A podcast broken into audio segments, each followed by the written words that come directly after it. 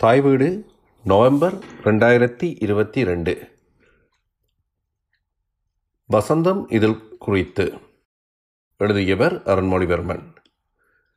ஈழத்தவர்கள் மீதான இந்திய ஆதிக்கம் பற்றிய உரையாடல்கள் மிக நீண்ட காலமாகவே தொடர்ந்து வருகின்றன. அரசியல் தளத்திலும் பண்பாட்டு தளத்திலும் பிரத்யஜூரமாக இந்த உரையாடல்களை முன்னெடுக்க வேண்டிய தேவைகள் முன்னொப்பதையும் விட அதிகரித்திருக்கின்ற சமகால சூழலில் ஈழத்தின் கலையிலக்கிய ஏற்பாடுகள் குறித்தும் அவற்றின் வரலாறு குறித்தும் பதிவுகளையும் சிறப்பிதழ்களையும் கொண்டு வருவது முக்கியமானதாகும்.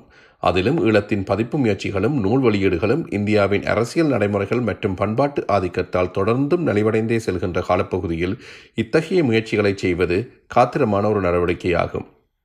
அந்த வகையில் ஆயிரத்தி தொள்ளாயிரத்தி அறுபத்தைந்து முதல் ஜாழ்ப்பாணத்தில் இருந்து வெளிவந்த வசந்தம் என்கின்ற இதழ் குறித்து எழுதுவது பொருத்தமானதென்றே கருதுகின்றேன். ஈழத்து இலக்கியம் என்று ஒன்று உண்டா என்று கேட்பவர்கள் மத்தியில் பலர் இன்றும் இருக்கின்றார்கள். இது எதை காட்டுகிறது? எம்மேல் எம் சக்திக்கு மேற்பட்ட ஒன்று மேலாதிக்கம் வைக்கின்றது என்பதைத்தான். இதிலிருந்து விடுபட முடியாமல் இதை எடுத்து நின்று முன்னேற முடியாமல் திணறுகிறோம் திக்கு முக்காடுகிறோம் அதுதான் இந்திய ஆதிக்கம் என்பது.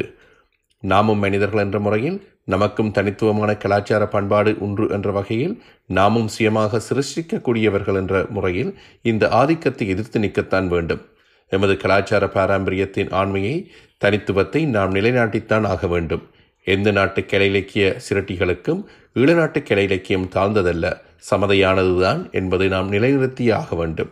இந்த மனப்பான்மை எங்கள் இலக்கிய கர்த்தாக்கள் மத்தியில் கண்டிப்பாக ஏற்பட்டுத்தான் ஆக வேண்டும். எதற்கெடுத்தாலும் இந்திய கலைஞர்கள் எவர் வாங்கினாலும் இந்திய பத்திரிகைகள் எந்த படம் என்றாலும் இந்திய படம்தான் என்ற நிலை இருக்கும் வரைக்கும் இலங்கை கலைஞர்கள் வளர முடியுமா? இலங்கை பத்திரிகைகள் சஞ்சிகைகள் தான் நிலைக்க முடியுமா? இல்லவே இல்லை என்று நவம்பர் பத்து ஆயிரத்தி தொள்ளாயிரத்தி அறுபத்தைந்தில் வெளியான வசந்தம் இதழின் ஆசிரியர் தலையங்கம் குறிப்பிடுகின்றது. இது வசந்தத்தின் மூன்றாவது இதழ் என்பதை வைத்து பார்க்கின்ற போது வசந்தம் ஆயிரத்தி தொள்ளாயிரத்தி அறுபத்தைந்தில் வெளிவரத் தொடங்கி இருக்கின்றது என்பதை அறிய முடிகின்றது.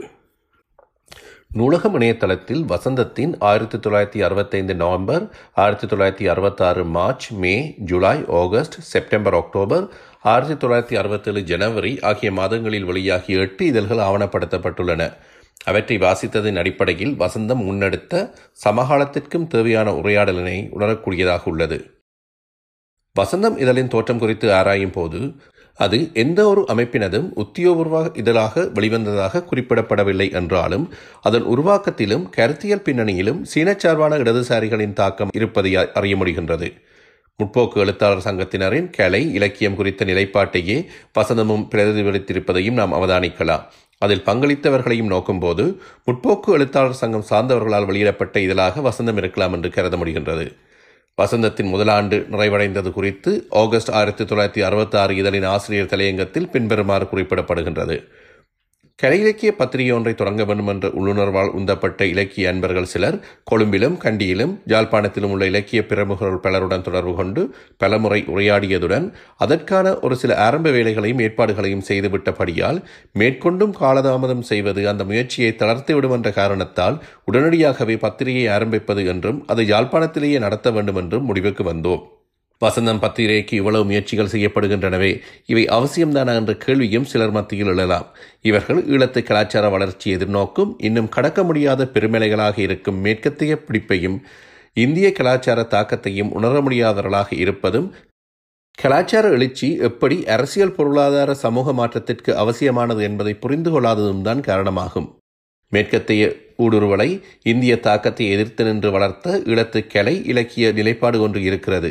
அது நிலைத்து நின்று மக்களே கலை இலக்கியத்தின் ஊற்றுக்கண் என்பதை கண்டுகொண்டு அவர்கள் மத்தியில் பட்டை திட்டப்படாத ஒழுங்குமுறையாய் அமையாத கருவூலங்களை கற்றுத் தேர்ந்து அவற்றை ஒளிவீசும் மாணிக்கங்களாக திரும்பவும் மக்கள் மத்தியில் கொண்டு செல்வதே வசந்தம் செய்ய வேண்டிய கலை இலக்கிய பணியாகும்.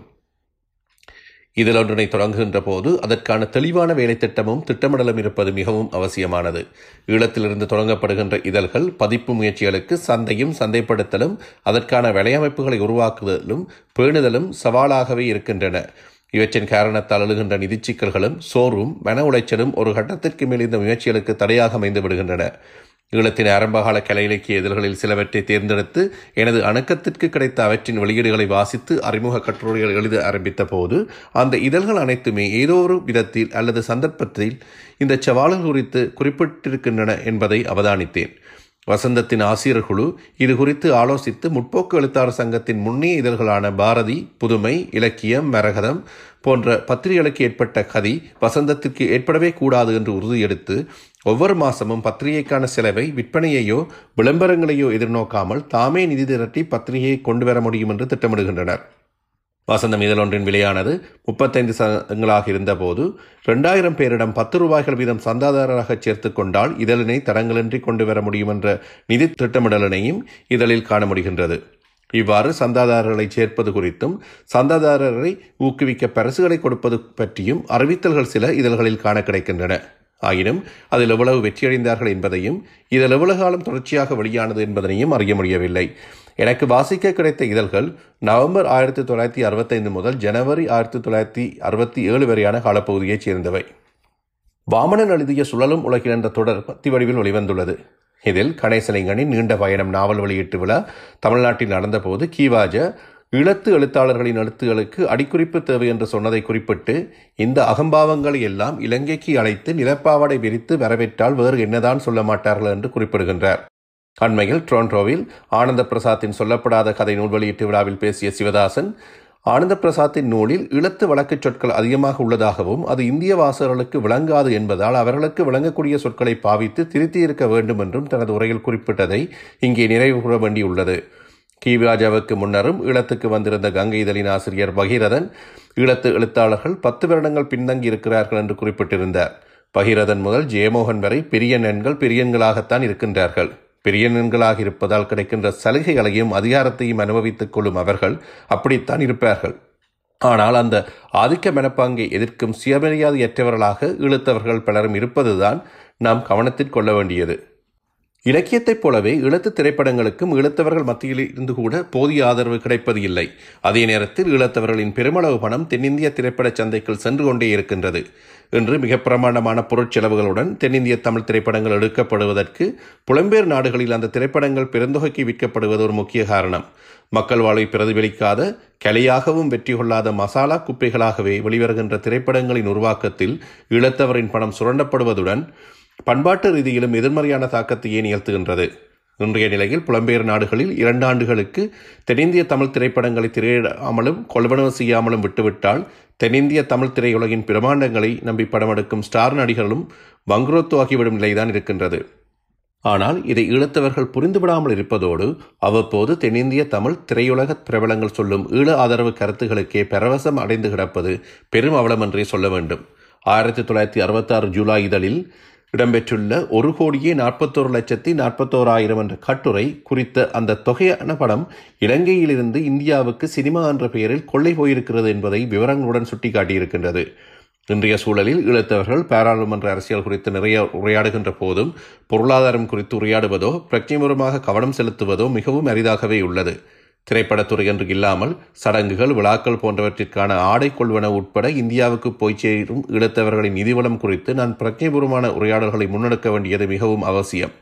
இதே இதழில் இடம்பெற்றுள்ள இன்றைய ஈழத்தில் தமிழ் சினிமாவின் அவசியம் என்ற கட்டுரை சினிமா கலையை விமர்சன ரீதியாக பார்க்க வேண்டும் என்று வலியுறுத்துவதுடன் இந்திய திரைப்படங்களில் வெளிக்காட்டப்படும் பண்பாடு நம்மை எப்படி பாதிக்கின்றது அது தென்னிந்திய மக்களில் பெரும்பான்மையோரின் வாழ்வை கூட பிரதிபலிக்காமல் எவ்வளவு போலியாக இருக்கின்றது அதனால் எவ்வாறு ஒரு கூட்டம் பெருமளவு பணத்தை சுரண்டுகின்றது ஆகிய விடயங்கள் குறித்து விரிவாக அலசுகின்றது.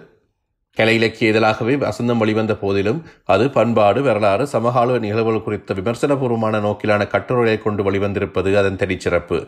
கே. டேனியல் டொமினிக் ஜீவா சேனா கணேசலிங்கன் நீர்வை பொன்னையன் பெனடிக் பாலன் எஸ். அகஸ்தியர் ஆனரான கந்தசாமி சேனா யோகநாதன் உள்ளிட்டவர்கள் அதில் புனைவுகளை எழுதியுள்ளார்கள்.